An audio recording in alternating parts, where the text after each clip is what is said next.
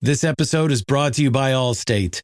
Allstate wants to remind fans that mayhem is everywhere, like at your pregame barbecue. While you prep your meats, that grease trap you forgot to empty is prepping to smoke your porch, garage, and the car inside. And without the right home and auto insurance coverage, the cost to repair this could eat up your savings. So bundle home and auto with Allstate to save and get protected from mayhem like this. Bundled savings vary and are not available in every state. Coverage is subject to policy terms and conditions.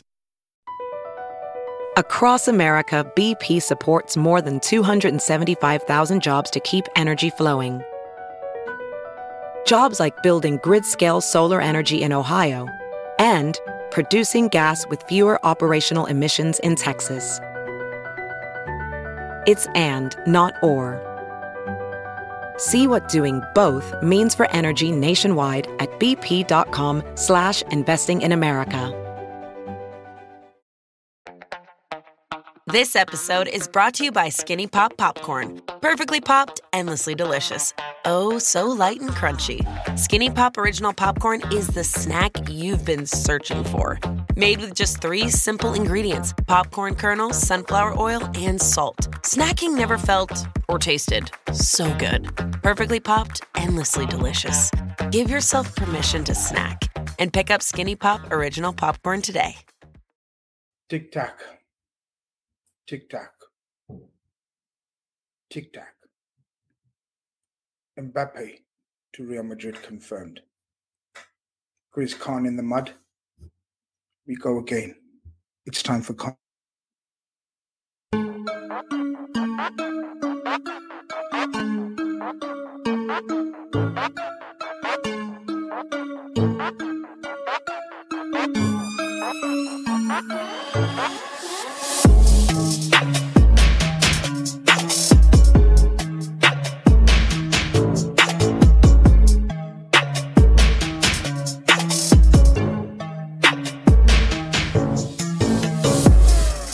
Good evening, everyone.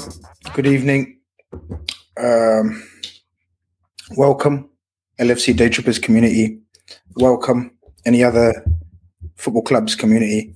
It's a somber day for Liverpool fans as the dream is finally over. Matisse, stop laughing. the dream, the dream is is, is finally over with uh, near enough the confirmation that Mbappe is off to Real Madrid. But we go again, and we have an absolute mouth-watering game to look forward to on the weekend. Um, and to help me go through it all, what a cast! What a cast! First and foremost, the man's back, Mr. Avy himself from California. Missed last week. Guess what? The intro we mashed up last week without you. You're back, and you still mashed it up. But it's okay. It's okay. It's okay. It's it's part part parcel of the fun. How you doing? How was your break? Yeah, it was a good break. It was a good break. Um, I was expecting some transfer news, but unfortunately, nothing. So, but no, it's um, I'm I'm happy to be back on Thursday. Uh, I was I watched part of your show last week. I saw the intro again. Um, but look, Conway done really well. A brilliant uh deputy. Um, he was better than me, and yeah, good to Oh, be yeah, back. yeah. And, and so say all of us. yeah. So say all of you, and it's good to be joined with um joined by uh, obviously Conor, my co-host, who will be sorting out our show afterwards for tomorrow.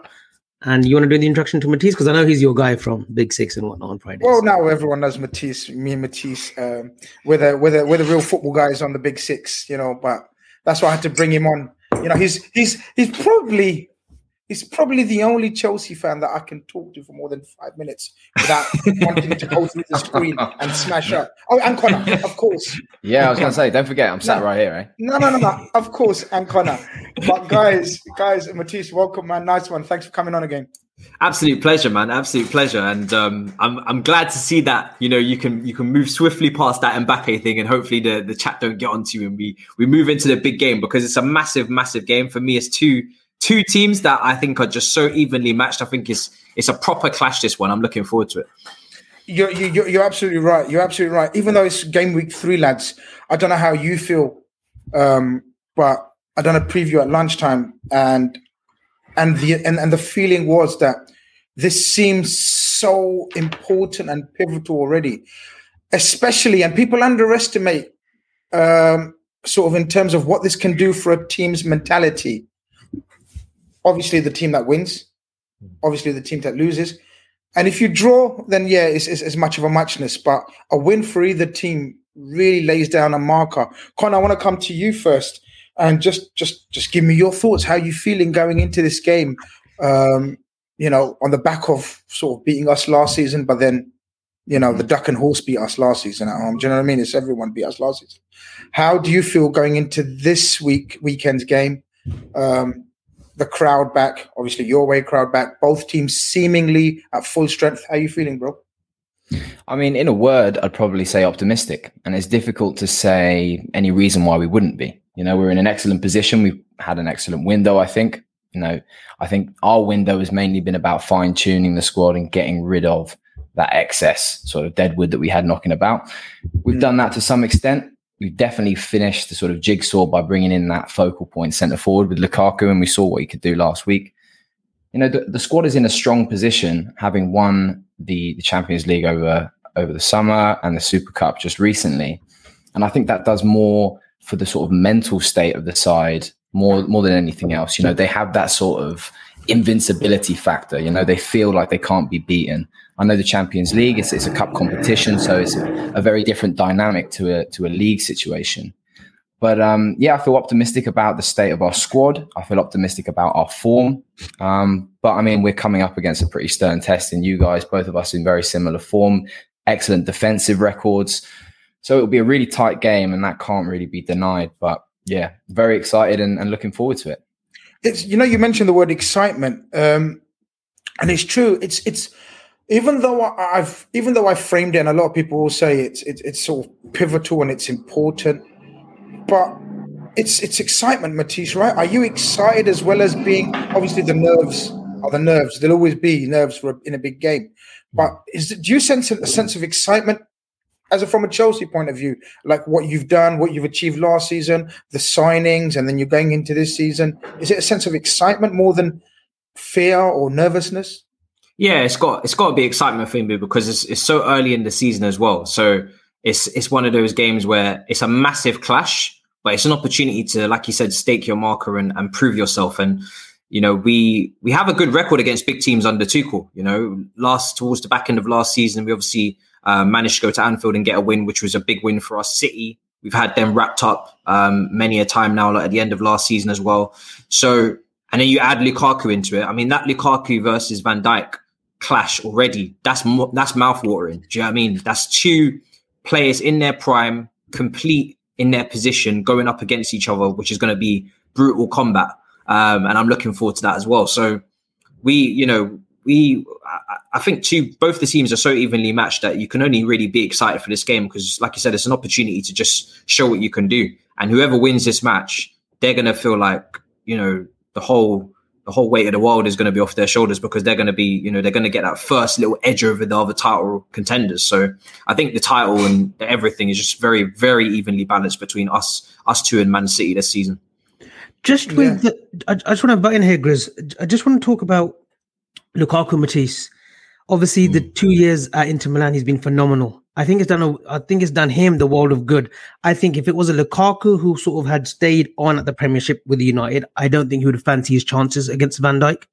I think now because he's mm. uh, be- become a complete player, re- redefined himself, um, got himself in some really good shape in Italy under Conte and whatnot, and a similar style to what Chelsea sort of implement now under Tuchel. Do you think he'd yeah. fancy his chances, especially with Van Dijk coming in third game? do you think he really fancies his chances? Because we saw what he did in the Milan derby this season. And here's one mm. thing that I thought he always lacked was that little bit of arrogance. Um, but we saw with Ibra that little battle that they had, and he he you know he safe self proclaimed himself as the king of Milan. I think he needed that in his game as well to go to that yeah. next level, and I think he's now ready to step up. I just wanted to get your thoughts on that, um, Matisse. He, I, I must say, he is extremely confident extremely confident in himself. Like this is a guy that thrives off of emotion. You know, you see it whether it's on social media, whether it's the relationship with Conte. Um, the guy thrives off of emotion. He's a very emotional player, and he is so confident right now. Every single time he's done an interview, something with the press, because it's been a busy week last week, press wise, obviously being Chelsea's record signing. Um, he he's he's always spoken like a man that is very assured of what he's capable of and his own ability. And I think going to Italy is very much roughed around the edges of his game. You know, you look at his hold up play now, his first touch is, is very solid. He can run the channels in behind, he can win, um, you know, headers. He almost scored a header there the weekend against Arsenal. Um, and obviously his finishing has never really been in question. So when you have a track record like him, when you're in the peak physical condition like he is, and you're in your prime, you can only be coming in with that attitude. So that's why I say I see I see a lot of the chat. You know, Matip and Van Dijk going to have him up, but um, like I said, be very very aware of this guy because he's come here with a chip on his shoulder after all the um the slander Man United fans seem to give him, and he's not he's not playing about this season at all. You can see it already. Um, and we've we've seen that again, Connor, haven't we? With De Bruyne going off to Wolfsburg, coming back to City. You know, ex Chelsea player. We've seen it with Salah. You know, Chelsea player didn't work out, went off to Fiorentina, then Roma, came back. Do you feel Lukaku's in that same boat as well? Like he still got like for me, what he did at West Brom, Everton, United, his goal scoring record wasn't great, but I just thought he still got the goals. And I think the Jose stuff was, you know, he's made to look like a scapegoat at United, which was which was a bit unfair. But do you feel that he has that chip on the shoulder, considering that he has got a really good goal scoring record in the Premiership previously? Yeah, and I think these are we have to bear in mind these are professionals at the very apex of their game. You know, any kind of setbacks are going to push them on further, and and that's going to be exacerbated in players that are so mentally driven, um, like Lukaku, like De Bruyne, like Salah, these elite level players. You know, we've seen it with you use De Bruyne as an example. I think it's clear to me that I know he's an exceptional player in sort of every game, but against Chelsea, it seems like he elevates his game. You know, this guy bags goals against us consistently, puts in elite tier performances against us consistently, and you can't blame him for that. And I think the same thing has happened with Lukaku. You know, you can see it in the way he carries himself. As Matisse expressed, I think he's a very mentally driven player. He's driven on emotion. Uh, and I think that was partially the reason that he didn't do so well at United. He came into a dressing room that had Pogba in there, that had Ibrahimovic in there, you know, big characters, and maybe he didn't quite feel like he was ready to sort of, I don't know, grasp. He had a bit that. of chubby cheeks about him as well, didn't he? He looked fat. Yeah. He looked, he looked overweight. Yeah, Let's not beat around the bush here. He looked overweight, I mean, didn't he?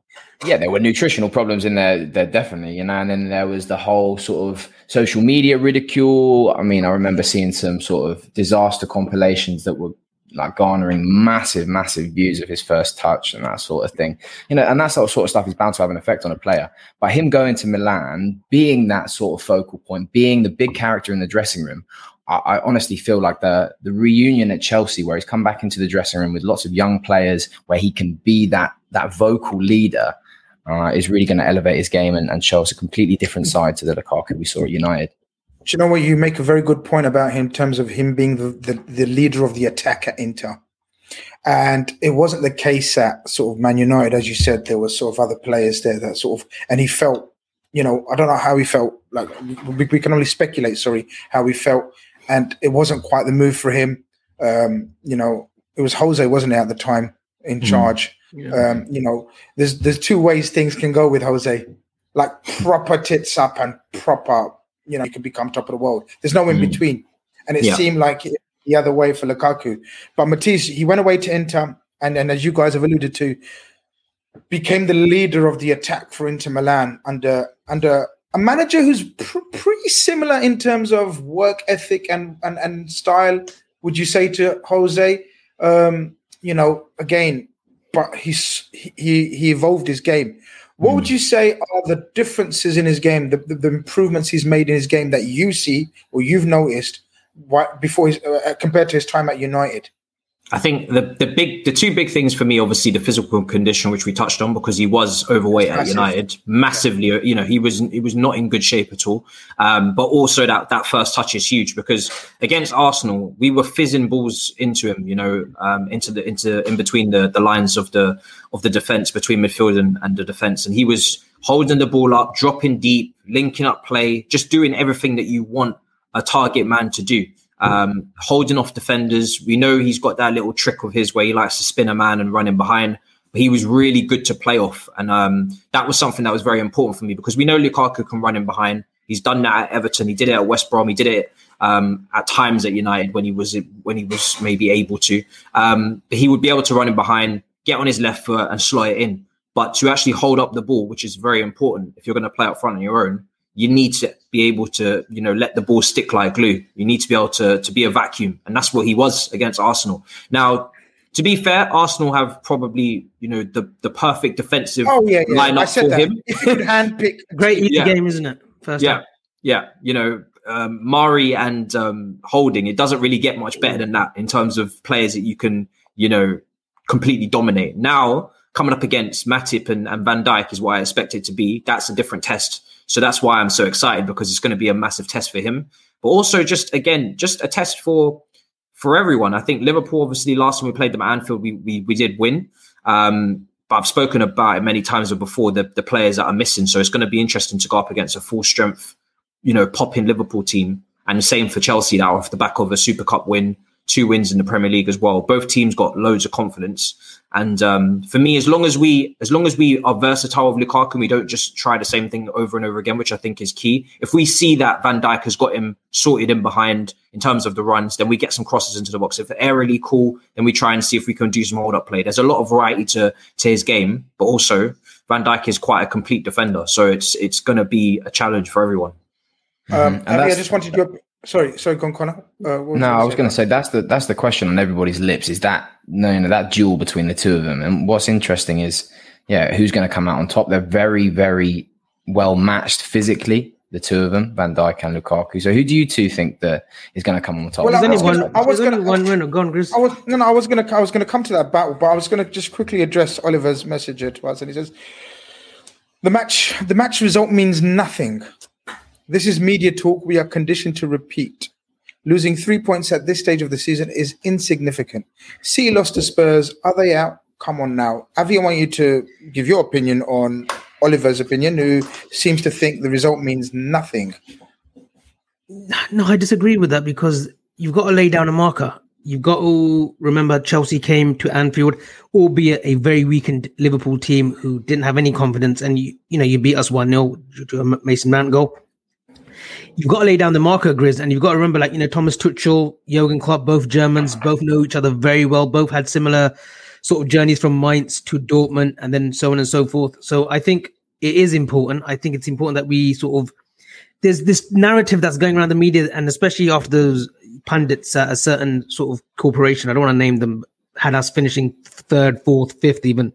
You know, I think we've got to shut a few people up. We work in silence, but I think if we beat everyone on Saturday, if we beat Chelsea on Saturday, you know, confidence will be up. And I think a lot more people will start noticing, you know what, Liverpool aren't out of it. Only because we finished third last season, you know, a depleted team that finished third, it was still a good achievement considering what the issues that we had. So if we come on Saturday at 5.30 and beat Chelsea, you know, come full time, then, you know, everyone will start watching and looking and saying, look, you know what, Liverpool are serious business again with the sort of same sort of set of players that we've got without sort Absolutely, of purchasing. absolutely. I think Grizz sums it up. Look, it's, it's good to lay down a marker early, but it's not season defining. Oh, Yeah, and, and and and I think you know we all agree that it's not defining. We didn't try to hype it up in terms of this is you know the game that decides the the, the, the fate of the title. But in my opinion, it definitely you know lays down a marker. It definitely gives the team great confidence. Can you imagine, Conor, you guys going up to Anfield and getting a result? It, it just totally, totally. And, and you know what?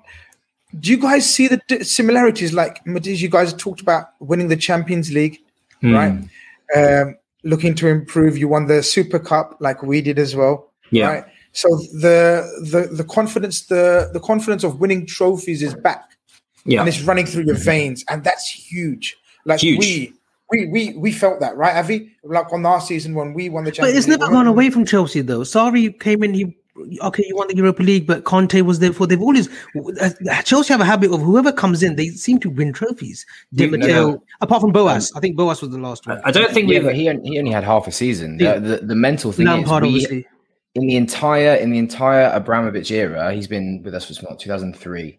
So you know, Since you started uh, sporting, si- basically, yeah. yeah, come on, I was only born in '98. But,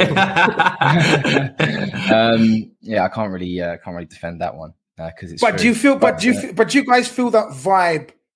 Like yeah, no, we Yeah. do because we. I I think you know we've ne- we've never gone um, as I think was going to be said. We've never gone more than two years without a trophy. Um, and and the little blip that we did have, which was Lampard era, where we had three final defeats and obviously Tuchel one of them as well. Um, the Super Cup final defeat, the FA Cup final defeat, and then the FA Cup again with Tuchel. It was starting to feel like, hold on a second, this is not us. Mm-hmm. You know, we need to sort ourselves out here because this whole losing in finals nonsense. This is this is for Tottenham. This is for this is for This is that level. levels, yeah. Do you know what I mean? Seriously, like the the, Yeah, the yeah. winning the win, winning mentality has got to be ingrained in a squad early.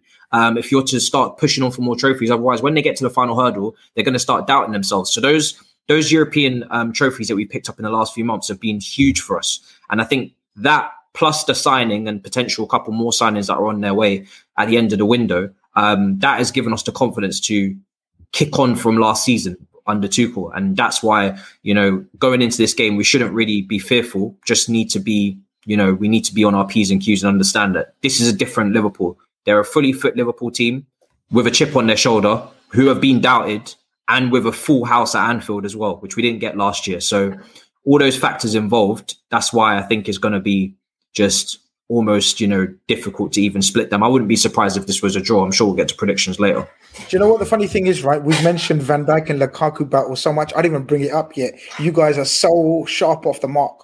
Like I wanted to have a, a seg, not a whole segment, but a part of the segment and talk about this battle because it's it's fucking huge. Like I'm mm-hmm. trying to think, guys, and help me. Let's think out loud.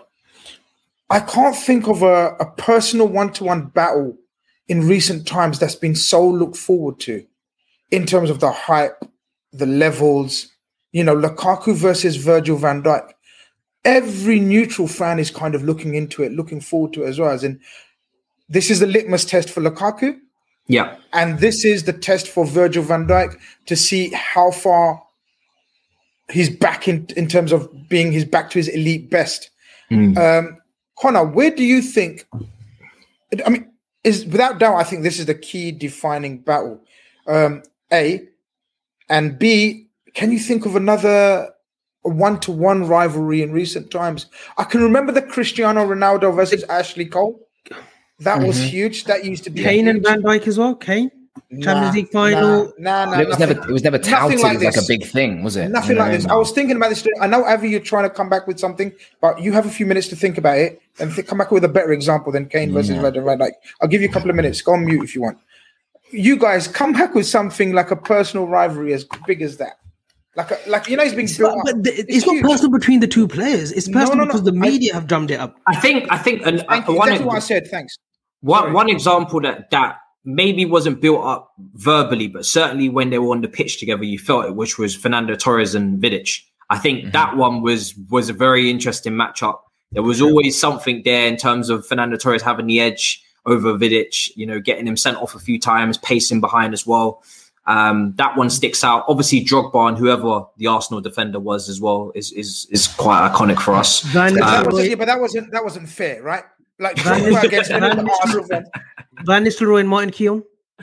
They had a few battles themselves. Yeah, but I They mean that was more battle. to do with Well, one yeah, event. but you weren't even born then, so you can't comment. But yeah, Van Nistelrooy and um, Martin Keown, they had some dodgy uh, clashes at Old Trafford and then at Highbury back then. Yeah, No, know. no, I think I think go on, Conor. You was going to say. I think It was the you gonna it was say. the one at Old Trafford, Thank wasn't it? You know, he jumped, thank he did all this, Yes. all this in his face after Absolutely. the Come back with another one, missed. Avy. Another timeout, please. You've come out with two shit examples. So Conor's right. Even though he wasn't born, he knows that that was a one-off incident in the in the in the game where he, he made a big V- part about it. A few comments. Vieira Keane was a brilliant battle between the two. That's a classic, isn't it? Yeah. Vieira Keane is was the for me growing up. Growing up, I say. I was a married man with my first child back then, but still, but you know, it was um that was the hugest, biggest battle, right? Vieira Keane. I can't I can't think of a bigger battle than that, personally. Yeah, that one was that one was mouthful Epic. because there I was so much the Ger- the personal. Ger- There was so much personal. Yeah, And the Gerrard and Lampard one, it was res- a respectful rivalry, wasn't it? They just appreciated each other. Terry and you know Carragher, the battle sort of like centre backs during those Champions League sort of games. No, those we're were the talking sort about, of again, again, we're talking about one-on-one battles, rival, direct rivals. You're giving Conor.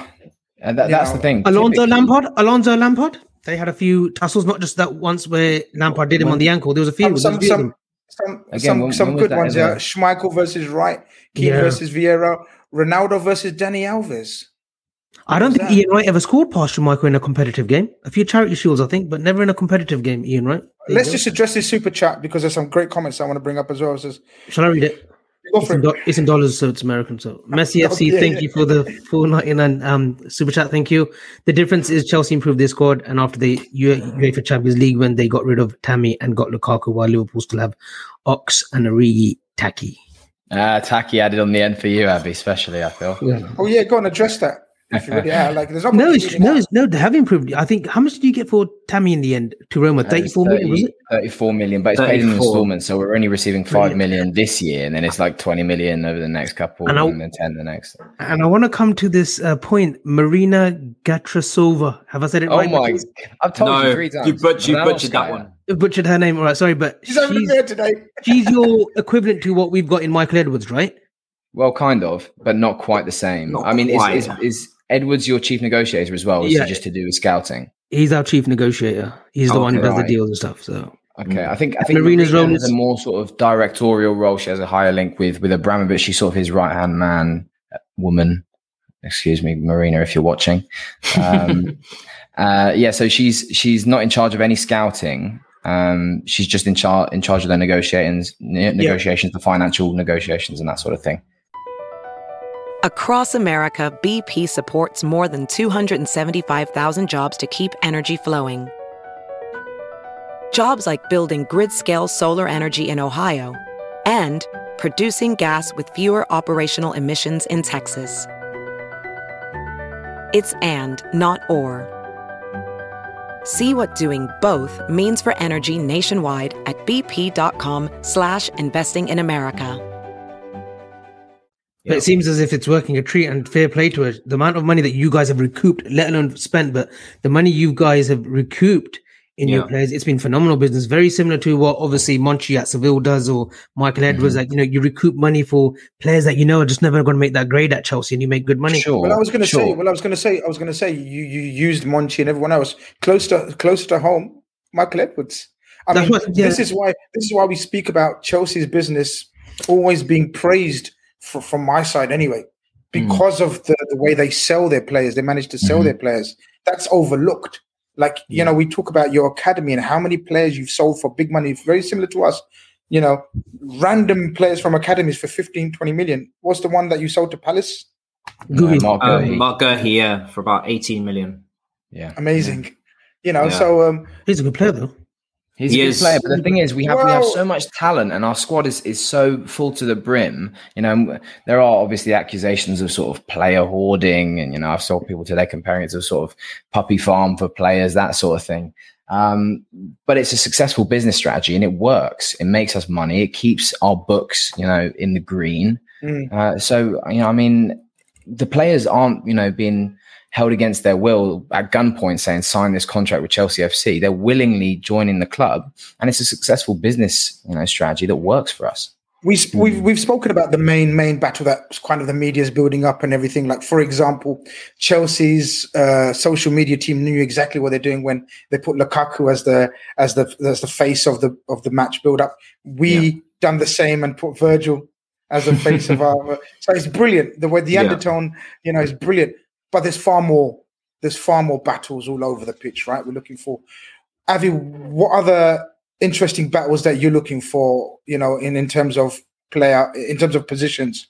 So I was thinking, you know, the battle between the fullbacks will be amazing. Like, sort of, who, which teams are fullbacks and their wingbacks get the upper hand in the game because it's absolutely crucial as the way the both teams play. Are we suggesting that Chelsea are going to be playing Alonso for this game? No, We'll come to we'll come to we'll come to the. That's what I'm talking about. So, in a bit. do you? bel- I do don't. you I don't think so. So Alonso's think played so the last either. couple of games, um, but obviously we've played against teams that we'd expected to dominate against. There, there was no real threat of runners in behind. Liverpool, you know, your your main strength is within your fullbacks. You know, creating overloads and, and creating chances from that, and then you've got pacey, direct, attacking, quick players in those wide inside forward roles who exploit the the spaces in the channels someone like Alonso just does not have the recovery pace to get back. Chilwell is an up and down fullback, wing back, whatever you want to classify him as. He will, you know, objectively, he's much better suited to nullify the effects of he's on the left, so Salah than than someone like Marcos Alonso. And I'm, I'm sure Yeah. Tuchel sees that.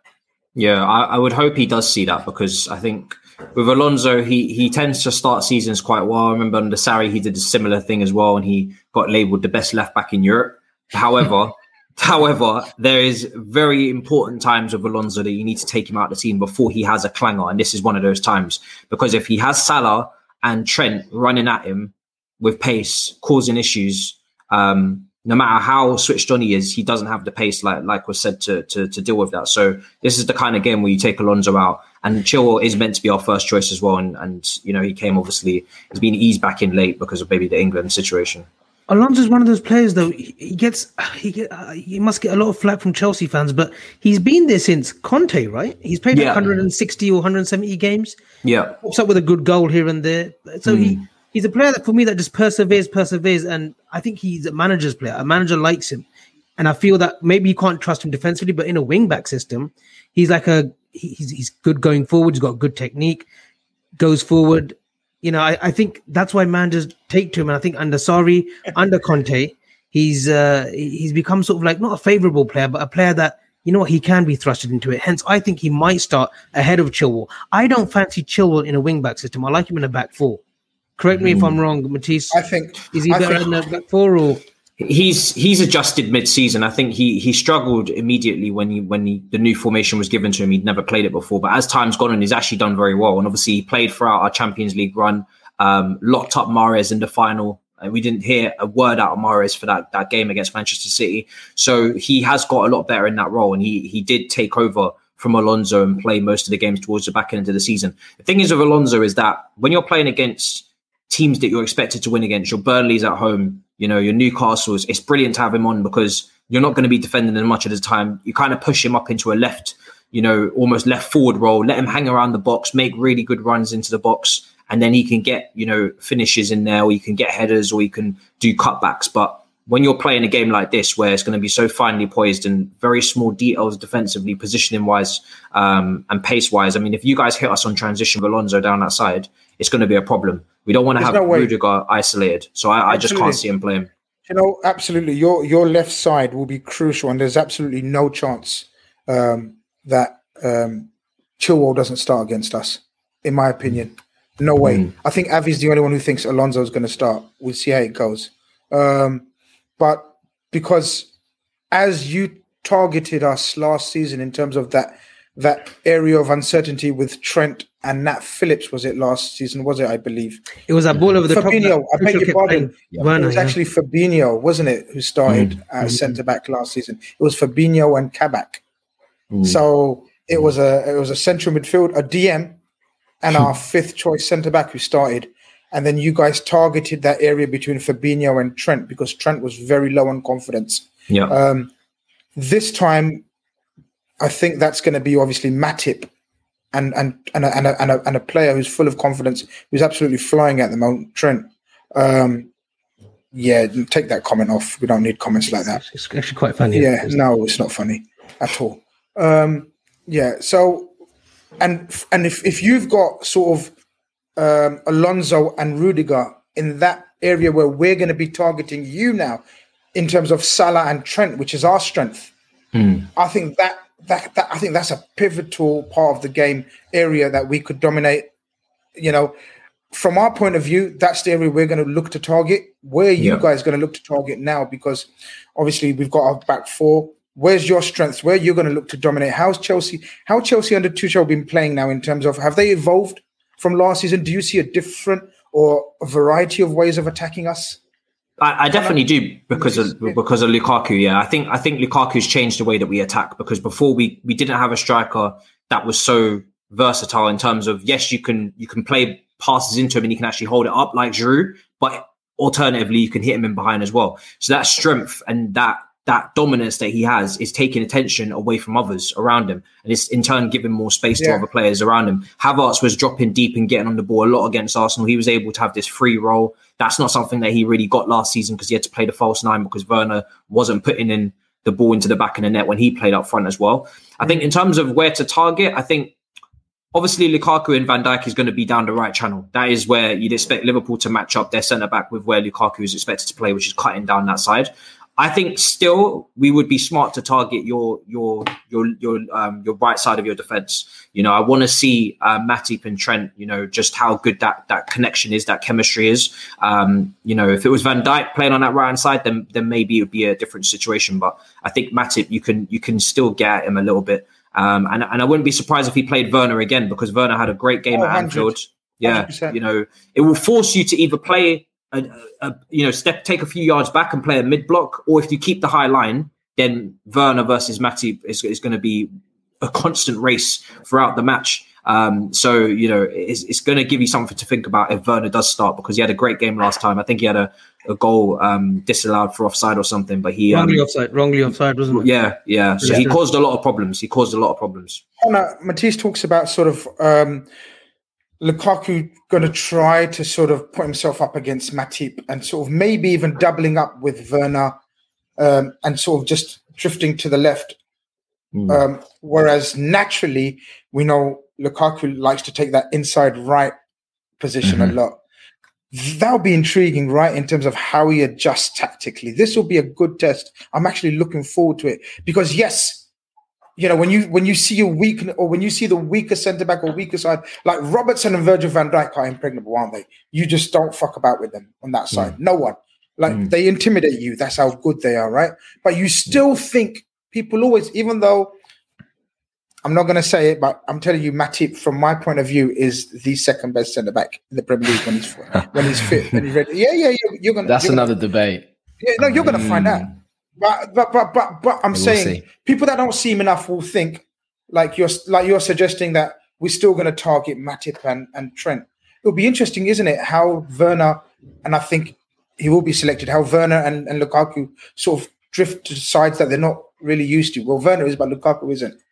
Hmm. Yeah, I think I think we start with the two personally. I think we start with the two up top, uh, Oh, yeah. Lukaku and Werner, and I think we'll go with Lukaku, like you say, drifting to those right hand channels as he occupied so well at Inter, um, which means we will get to see that mouth watering, you know, pairing of Van Dijk up against Lukaku, Van Dijk being your left centre back. You know, you those two will come up against each other multiple times throughout the game, so that's something we can look forward to definitely.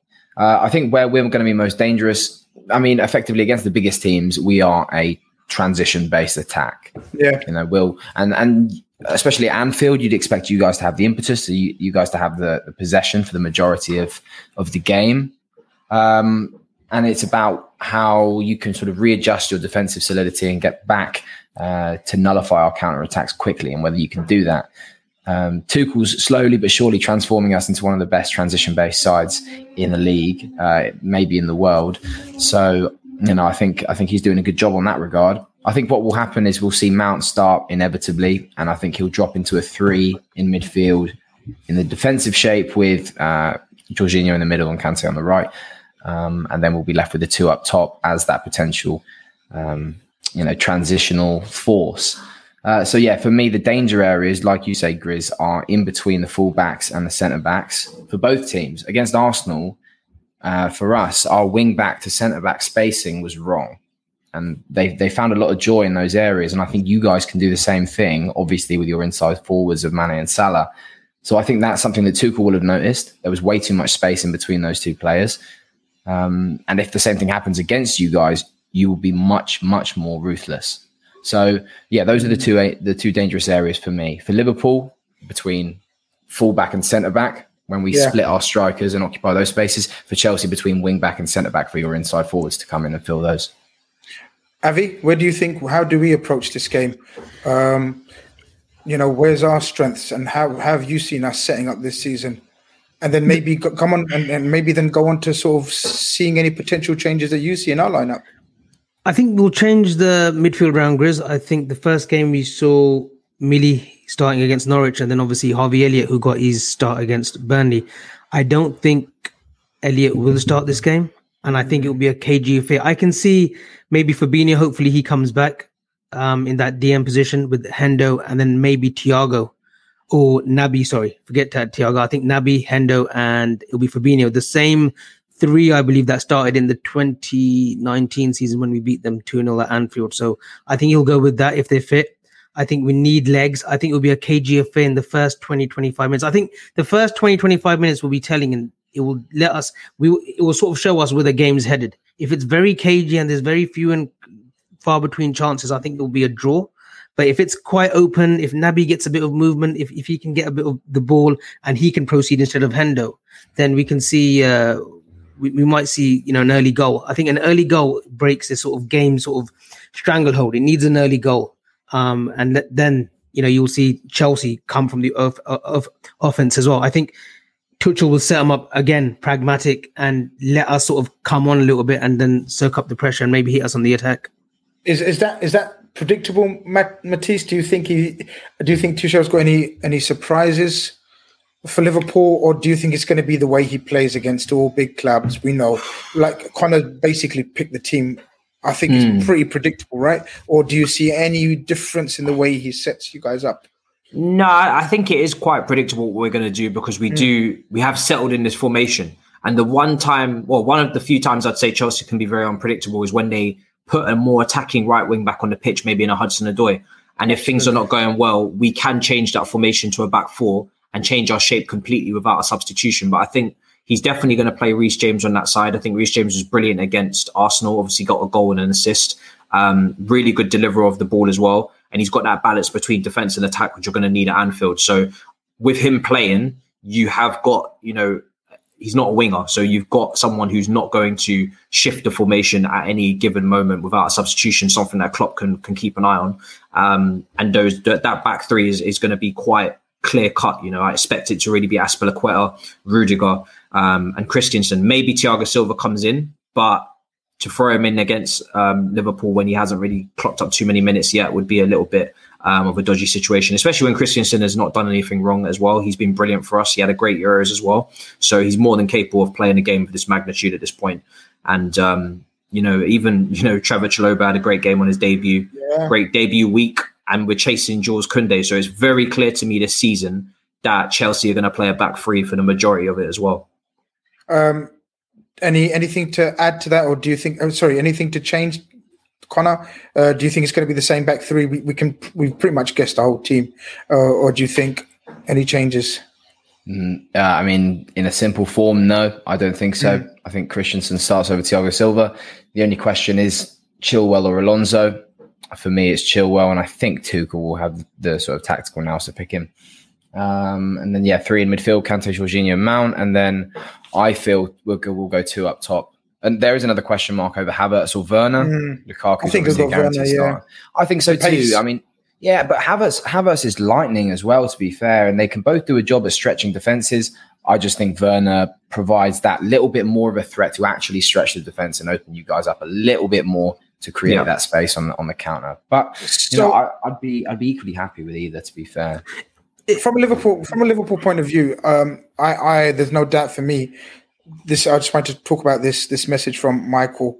Michael Bowen says Kante and Mount has to be nullified for our success because Kante takes the ball off us at deadly times and they transition through Mount. Also, our problems with our midfield is winning second balls. I'm not too sure about the the second part of the thing. I don't. I disagree. I think uh, when we're on it, when we're fit and pressing, our second our, our second ball winning is deadly. It's probably as good as anyone in the league. But I absolutely agree with Kante and Mount. So the hype's all about Havertz, Werner, or Lukaku, that's going to be the danger. I think these two players, for me, Avy, are the danger men f- from a Liverpool point of view. I know you know. I think you know what I think of Kante. You know, we may come upon the award he's won recently, guys. He's won some award, hasn't he? Uh, the, yeah, the midfielder of the um, year in the Champions League. Finally, some recognition for the man. And He's Jorginho won thing. player of the tournament, did he? Yeah, he won. Play, he won. He won. Um, UEFA Player of the Men's Player of the Year. That's including the Euros as well. That's why. Yeah, yeah. but but Avy, from from from your point of view, Dangerman for Chelsea. I mean, these these two are for me, Kante and Mount. Yeah, Kante, hundred percent. You know, Mount, he's grown on me. I didn't think he would be. You know, I saw him in, I saw him at Derby a little bit with Harry Wilson because they both went on loan during Lampard's tenure, and I thought he's a good player. I don't think he can. I don't think he'll make the grade. But then after Lampard left, Tuchel believed in him, and you thought he might be the first that might be sort of cut from the Tuchel sort of era, but he's proved me wrong, and I'm certainly sure he's proved a lot wrong. His work rate, Technically, he's a good player. He reads the game too, and he seems like a very smart intellectual player on the pitch. And you just know that the instructions that Tuchel sort of sets out for him, he actually goes and follows through. So he, for me, he's a very smart player. For me, I do want to touch upon Christensen because he's a defender who I know was out on loan to Germany, and me and Con have spoken highly of him in the past. But it seems as if, again, Tuchel's done wonders for him, and it seems as if he's Tuchel's main man right now in that defense, mm-hmm. not Thiago Silva or Rudiger. I know Jules Koundé is possibly coming in, but I believe that the trust that Tuchel has put in Christensen, it's paying off as well. And again, another magnificent, like sort of last the back end of the six months plus the Euros. He's another one to watch out for because I think he's top draw, absolutely top draw. But yeah, Grizz, I can't argue Kante, Jorginho. You know, he's had his fair share of critics, but he's another player who's um impressed as well in the last sort of six months. And he's a Tuchel player as well, a bit similar to the number six that he had at Dortmund, uh, Julian Weigl. You know, just sits there and sprays those passes and tactically looks the game all around him. I think Jorginho is a perfect fit for him as well. Um, AJ says, thank you for the super chat. Says, I know it's a Chelsea Liverpool preview, but Fabrizio confirming, confirming Ronaldo will leave 100%. City is the only destination. How are we feeling about this, lads? How are we feeling about this, lads? Mm, it's an interesting one, isn't it? I mean, um, wow. you'd assume that he's going to play centre forward, and this is a Kane replacement since, uh, or Kane alternative since uh, Kane made that statement last night saying, "I'm 100% staying at Spurs." Yeah. I mean, what a load of shite that was. You could tell that someone had a gun to his head when he wrote that one. Um, but I think it'll it'll probably be uh, him at centre forward. He'll inevitably score goals because City create chances for fun you know, on those cutbacks, crosses in from De Bruyne from that right side. Come on, that that De Bruyne to Ronaldo uh, link up is going to be a bit of a cheat code. Do you know? Do you know what it is? Yeah? We, we, we, we can all relate. Yeah, that Man United hate that Man United. No, he's being loaned out. Matisse is being oh, loaned out. That he's being loaned out. Yeah. Oh, I can't wait because I've already seen them spamming all over social media. Messi's the goat. You know, this it's just it's beautiful. I can't wait for that mm. billboard in Manchester, that light blue billboard. Ronaldo's cut out on top, and you got it's the Tevez moment all over again, but it's the number seven. CR7. Ah, oh. who wears Welcome the number back. seven at Man City? Is it is Sterling. it Sterling? Yeah, he's got yeah. to give that. He's got to give that up. Give that shit up immediately. Listen, we love you, Sterling, but give that up. Let's you get it done. I, I wouldn't be wait. surprised if Sterling kind of just jets from there. You know, he's not, yeah. Well, yeah. It said they've been pushing him around. To offers. Yeah, yeah, they've been yeah. they've been they've been selling him to all of Europe for a couple of years. It seems like, uh, if you if you believe the rumors. And I heard one today. Don't know if it's if it's you know reliable or not. That they offered a Sterling Ronaldo swap, mm. which is confusing to me, considering I'd see Sterling as much more valuable. I mean, he's only what twenty six, is he? Twenty six, yeah. Yeah, but they, they also did sign Grealish, who's capable of playing on that left hand side as well, isn't it? So it's just. Um, oh, says another just, welcome to Manchester billboard incoming. Oh, I, man, I, I, can't. If this happens, I can't wait because these Man United fans are going to be crying and they're going to be so loud, and I'm just going to enjoy it. I really am. I'm just going to enjoy it so much. but, it's, but it's, it's, it's, it's, it's, it's turned this sort of Premier League season now into this is so exciting kind of thing. Like I know he's going to a rival of ours right? So we've probably got mixed emotions, mixed feelings, but I think it's amazing for the league, right, guys? It's yeah. exciting, isn't it? It's like bring it on kind of thing, right? That's yeah. my attitude. hundred percent. Of course, and it was like when when Messi was moving. You know, I I, I Oh, a, a bit of you wanted him to come to Premier League, yeah. I was going to say think, desperately. There's a little too much, but I, like you say, Grizz, a little bit of me wanted to see City pick up Messi just so I could see him, you know, on a weekly basis. I could go to the Etihad, watch him in person, and see him tear out. So you could City. start supporting Chelsea. To you, know, you could start making that swap to start supporting City. That's yeah, I mean, it's, you know, it's an progression. I think it's. I tell you what, and we'll move on quickly, Grizz, but I think it's a sign of desperation from PSG and City that they want that Champions League, and it's a race between the Qataris and uh, Sheikh Mansour from City of who wins that coveted Champions League first between them. I really think it's desperation that City are getting Ronaldo. Just like well, okay, PSG got Messi, but I think City had to react, and that's he's the way they feel that you know they can challenge for that Champions League. And it's let's see how it pans out. But I think it's a flexing of muscles, guys, and egos.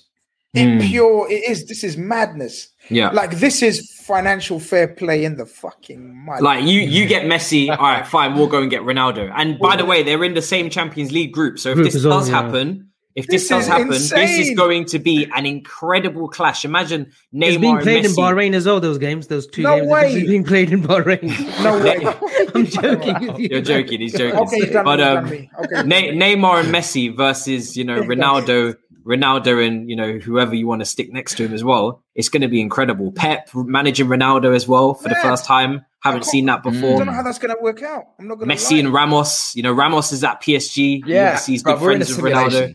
It's it, it really is a freak window. Um, Mm. it's a freak window. It's going to be We're going to touch incredible. up. We're gonna, we, we, we touched upon the Champions League and we'll talk about our respective groups and, and sort of what other groups. But do you know what? I, I know it's often when we do a when we have like sort of opposition fans on and and trying to do a combined eleven can get messy and it's pardon the fucking pun tip of our tongues in it today.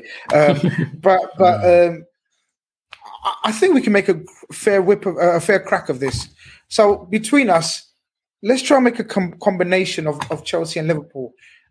Right, but the key words are at full form and fitness. Right.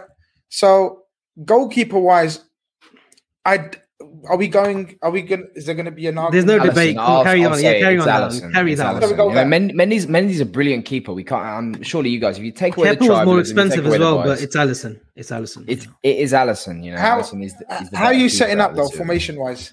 What's So the That's the important question because That's the big question. Yeah, that's the big question. who plays. Because four, three, three.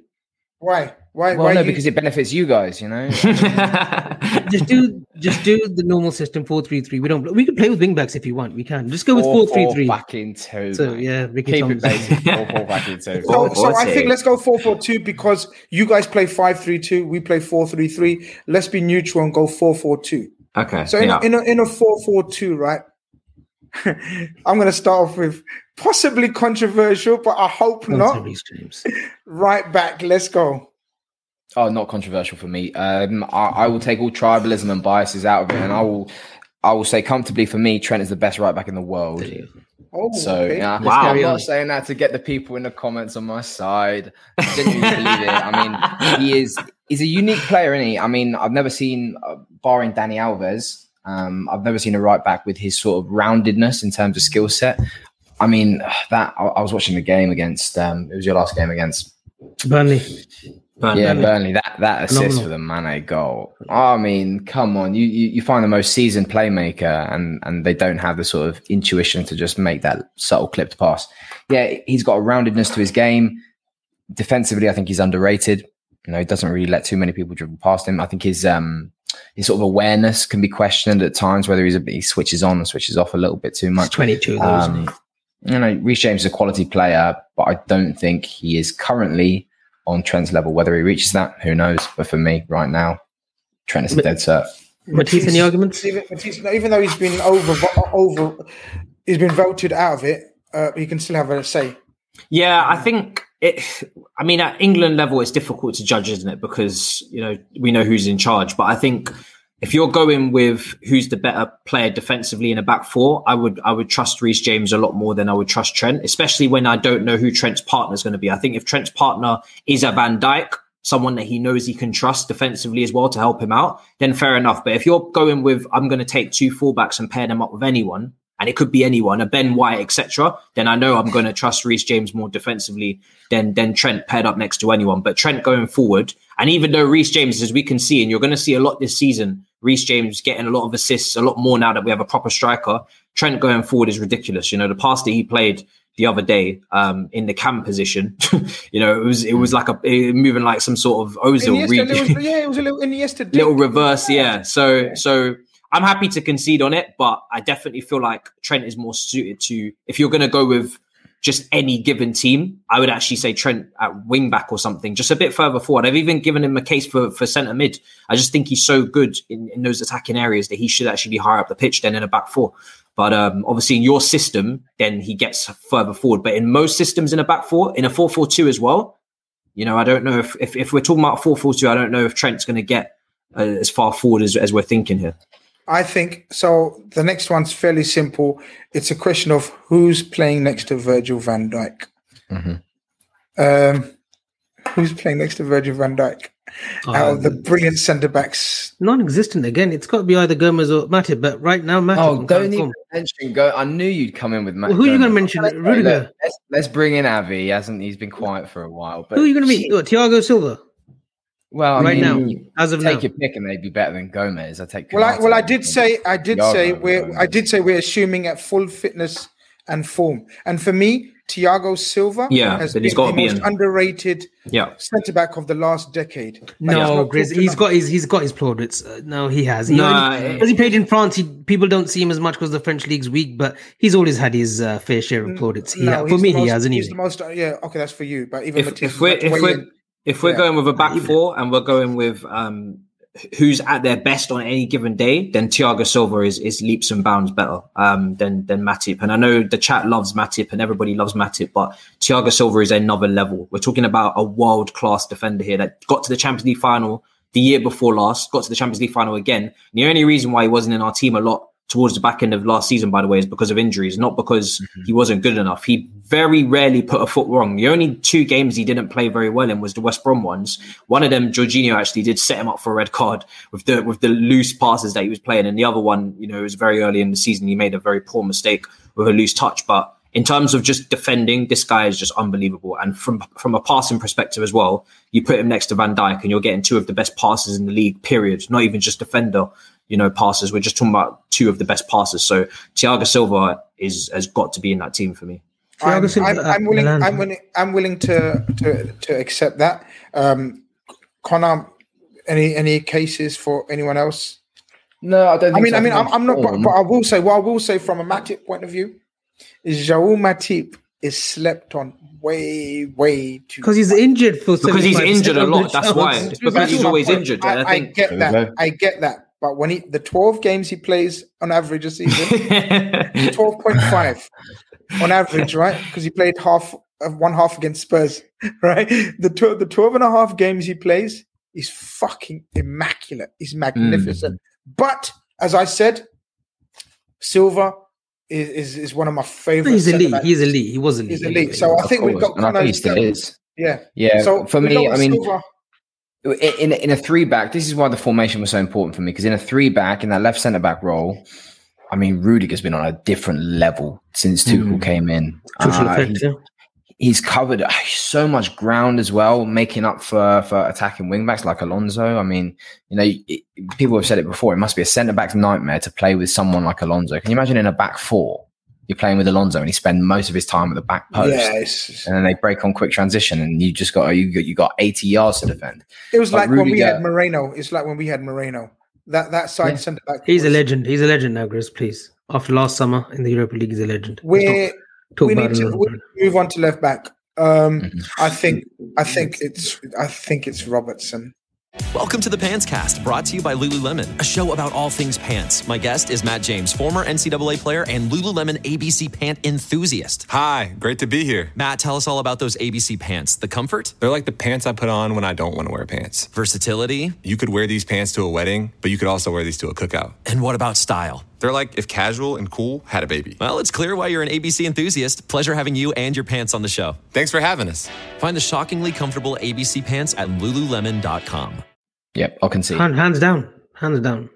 Yeah, yeah. Yeah, I do think. yeah, I, I I'm mean, you that. mentioned earlier, Grizz. You said um, that that that sort of left hand side of, of Robbo and Van Dijk is just impenetrable, and no one dares go near it. I think Robbo can be got at. I think in the last um, in in the last sort of I don't know six months of the season, maybe there were times when he did look vulnerable. The whole Uh, team did. that's Well, you took- the whole thing. team looked vulnerable because of injuries, but come on. Well, we got to move on. We're- Let's- we're let's decide out of time. Robertson at left you're back. not argue- Avy, stop arguing every point.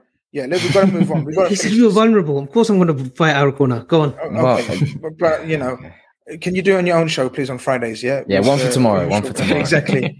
um, so I think we will agree. We're all going to agree two out of the three. So Mhm. I think Fabinho and Kante go straight in. Mhm. I'll Is there that. Yeah. any arguments or doubts about that? So you're going with. Sorry, can you just say that again? Kante and Fabinho, Fabinho. Fabinho and Kante for me are two definites out of the In- three. In a 4 4 2. yes. I'm going with Kante. Oh, we're and, going uh, four four two, aren't we? That's what we Four, said. four, two, yeah, I feel like that's Yeah. a little bit. I don't know. It's just. A, I don't know. Does it work?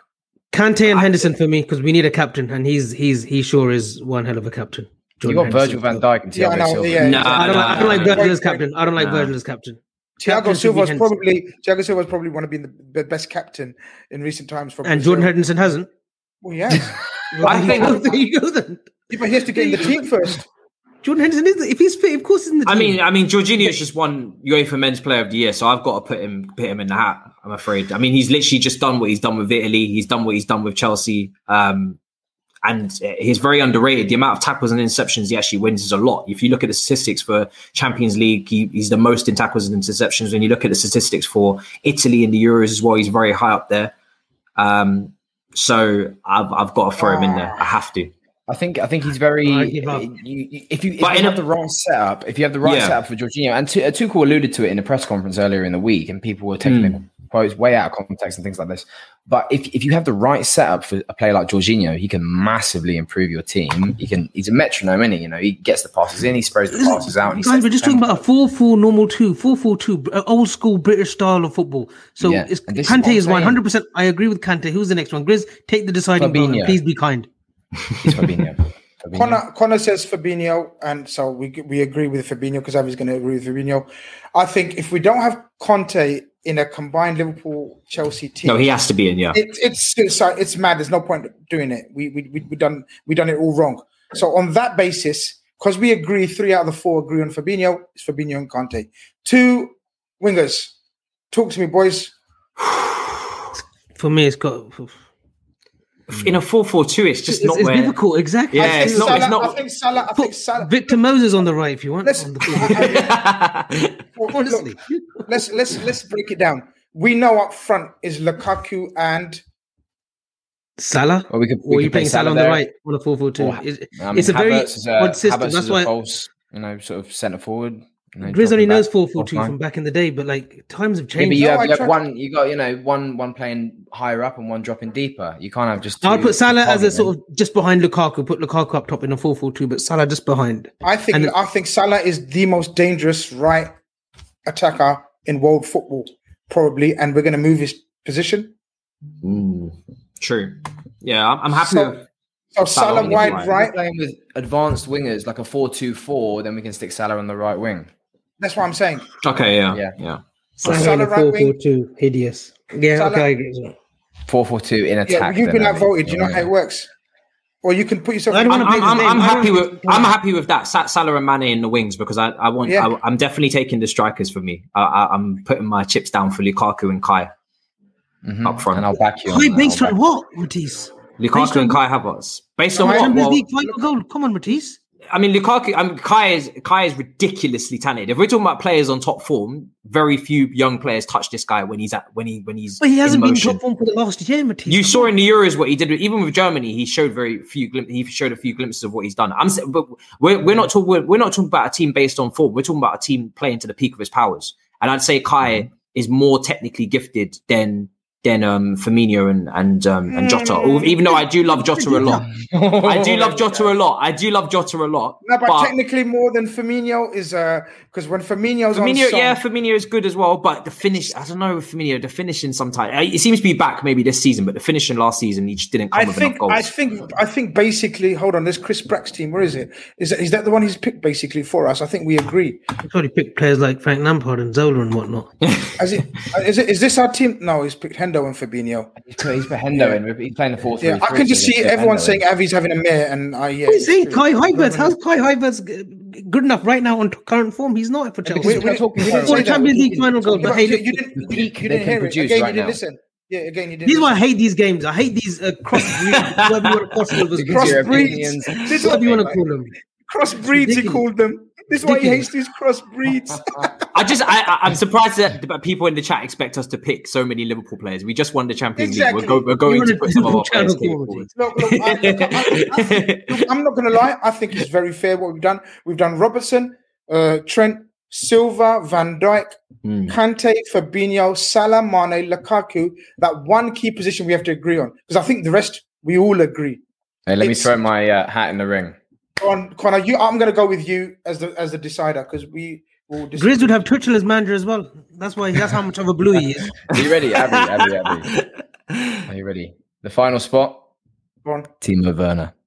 No, No, No, I even no. even I don't even I don't even agree with that. Yeah, no, no, No. we're not having that. I think it's this. It's I think at its at their best, it's it's Bobby or Kai Havertz for me, especially with that formation because we can't have all runners. We've got Mane, we've got Salah running, we've Yeah. got Lukaku as a focal This is point. this is why I We've got gave have Kai intelligence. Now, Kai Havertz is magnificent because he can drop deep. He's young. He's got the potential to be sensational, world class. I don't think he's quite there yet, Matisse, even at his best.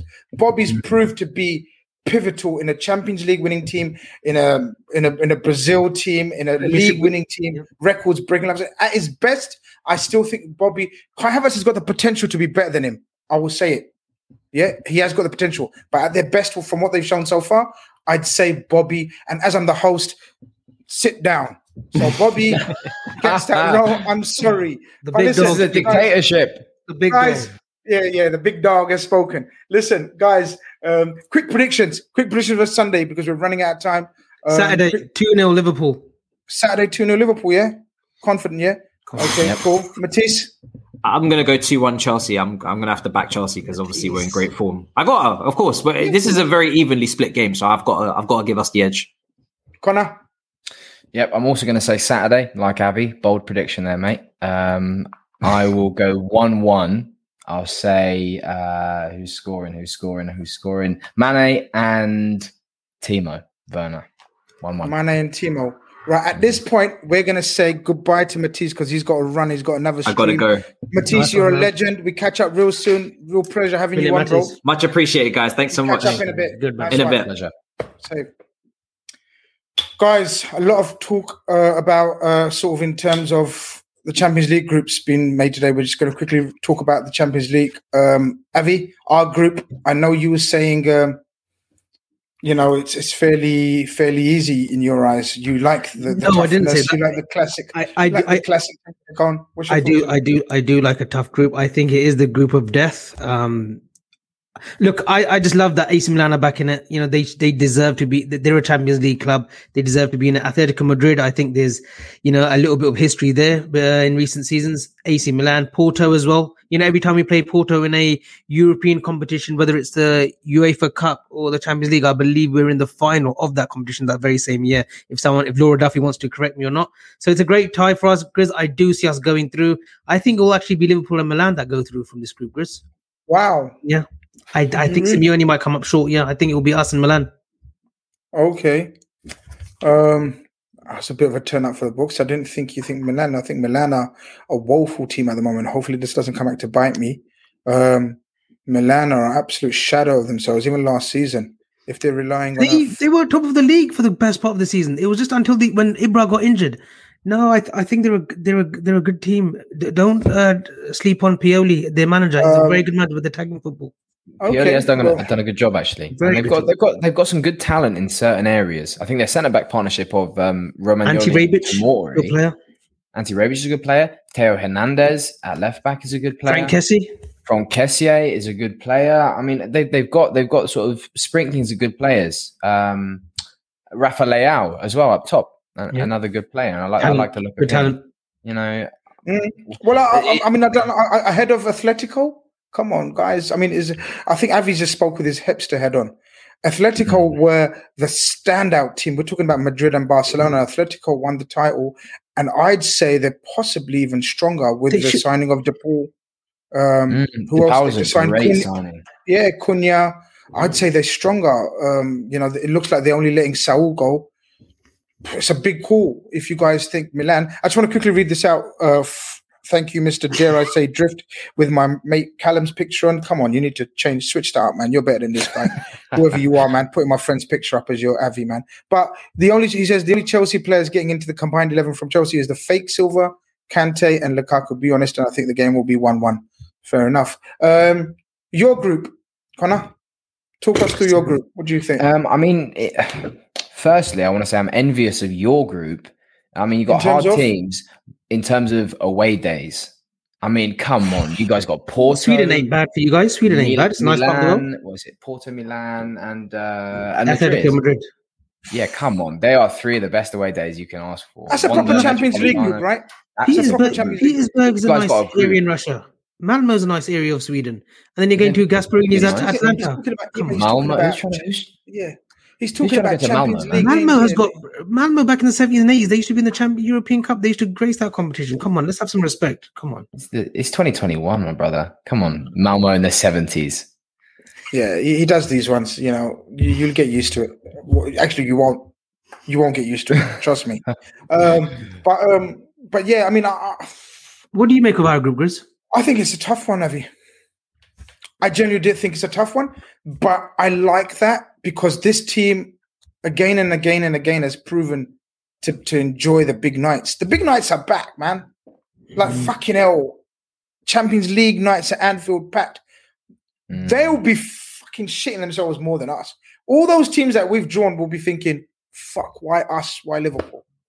Like poor Porto, as you said, it seems like every season you said, like we've every season they've been on our on our route, we've reached a final, you said or something? Yeah, when we played Porto in a whether it's the UEFA Cup in 2001 or Champions League uh, 2018 and the one the year that we won it in Madrid, we've played Porto along the way. So yeah, that's a good omen for us. Yeah, oh, look, as, as as Ashley says after last season, I'm just glad we're in the Champions League at all. At all. I mean, who would have thought 12 games to go, we're even going to reach the Champions League? Not that, you know, it was mental the way we done it. But, you know, as I said, people, um, I want to ask you guys very quickly, because it's a tough one, you know, favorites. I think it's so hard to. It's open. I think it's open this year, and I think last year was open as well. I think this year it's open. I think the season before last, when Bayern won it, I thought I, think everyone knew that Bayern were the top team that season. I thought they were just built for the Champions League under Hansi Flick. I think this season again, similar to last season, it's open. I think it's an open format. Chelsea won it. Did we expect Chelsea to win it? I was once just going to say, when was the last time a favorite actually won the Champions League? Like from the start to the Oh, end? Real. But Real Bayern- and their, Real their, their won the- quadruple. Real won it what four and four and you know four in a row. They, I think Bayern were the second one, favourites. they must have been the favourite for the third. Yeah, Were Bayern, were Bayern the favourites when they won And it Hans from the Flick, yeah. start? from, from actually, yeah. To be honest, they got Oh, rid of him, they didn't they? weren't? Yeah, Weren't from the start. Yeah, uh, under Flick, they wouldn't have been wouldn't have been favourites at the start. He No, was they've still got- relatively unproven. They'd got rid of him, and he came halfway season. Yeah, I so think it's a tough one. I, I don't, it's I don't open. know It's open. It's open. I think And, uh, I think I think PSG have to be in the picture now. Yep. Uh, Man City have to be in the picture now, just on the basis of the signings they made, and then us and and Chelsea, Yeah. us two teams, we we will be in the picture, right? Like it's it's a it's a it's a magnificent season to look forward to. A PSG City final would be something. I know people hate the oil stuff and the money and whatnot, but that would be some final. Ronaldo at City, if that happens, Messi at PSG, Poch versus Pep in a final, especially after their Spurs and City semi-final sort of um, quarter-final game that they had previously in the Champions League. That would be some game. Mhm. That final, there would be some game. Well, I think it, the way the transfers happen and, and and the way possibly more madness in the in the five days remaining, I think it set us up for a proper season, man. We're back. Football's back. Crowds are back. Excitement levels are back. Big transfers are back. Do you remember we missed big transfers as well? Um, it's an exciting season, and and we're going to be here throughout the season to to to to sort of talk about it and give our opinions about it. I can't fucking wait. Um, Avy, is there anything else that you wanted to to, to say or discuss? Just uh, three things quickly. Um, listen, I put a comment up there earlier on about Alonso. I didn't know that Marcos Alonso was uh, involved in a car accident. I legitimate, legitimately thought it was to do with Fernando Alonso in Formula One. So I apologize for that.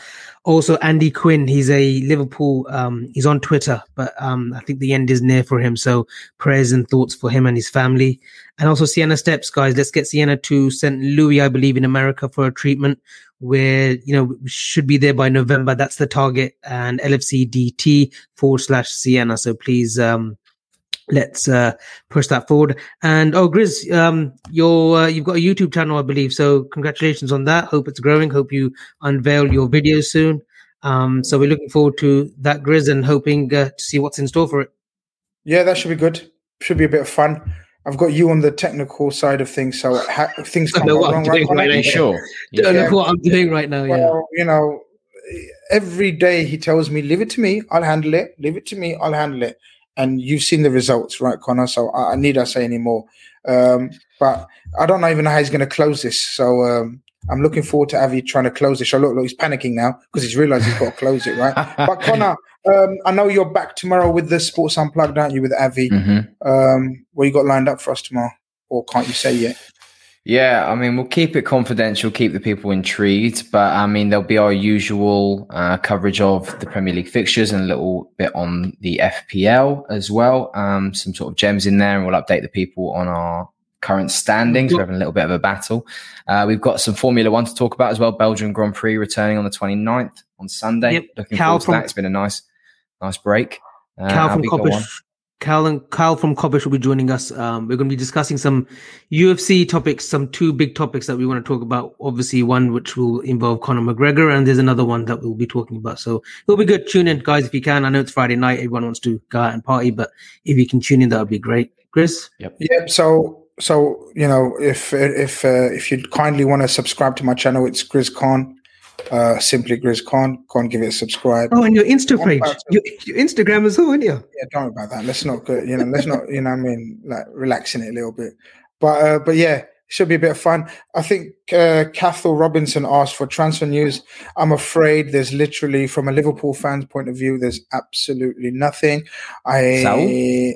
What about uh, Saul? Anything to sell, Saul Niguez? no, I, since I said to you, there's been nothing after that. I haven't heard nothing. So it went all quiet after that. So that was about three weeks ago, I think it was, where I heard something. There's been developments. Since then, we've gone totally quiet on it.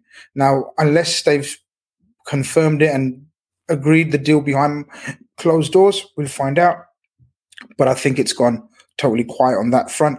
Um, I genuinely think, unfortunately, the, the situation, as I understand it, is we're relying on Origi going. If Origi goes, then I think we'll bring one in. Otherwise, I think Jurgen Klopp is very happy with his squad. Who are we to argue? Hey, as much as we'd like signings and whatnot, I think Jurgen Klopp um, is happy with his squad, unless, as I said, unless an attack, another attacker leaves. But listen, guys, it's been magnificent. Uh, we've gone way over time. But Liverpool and Chelsea, so much to talk about. It's been brilliant. Thank you, everyone, for for viewing and listening. Don't forget to like and subscribe. This has been Khanage. Over and out. Sports Social Podcast Network.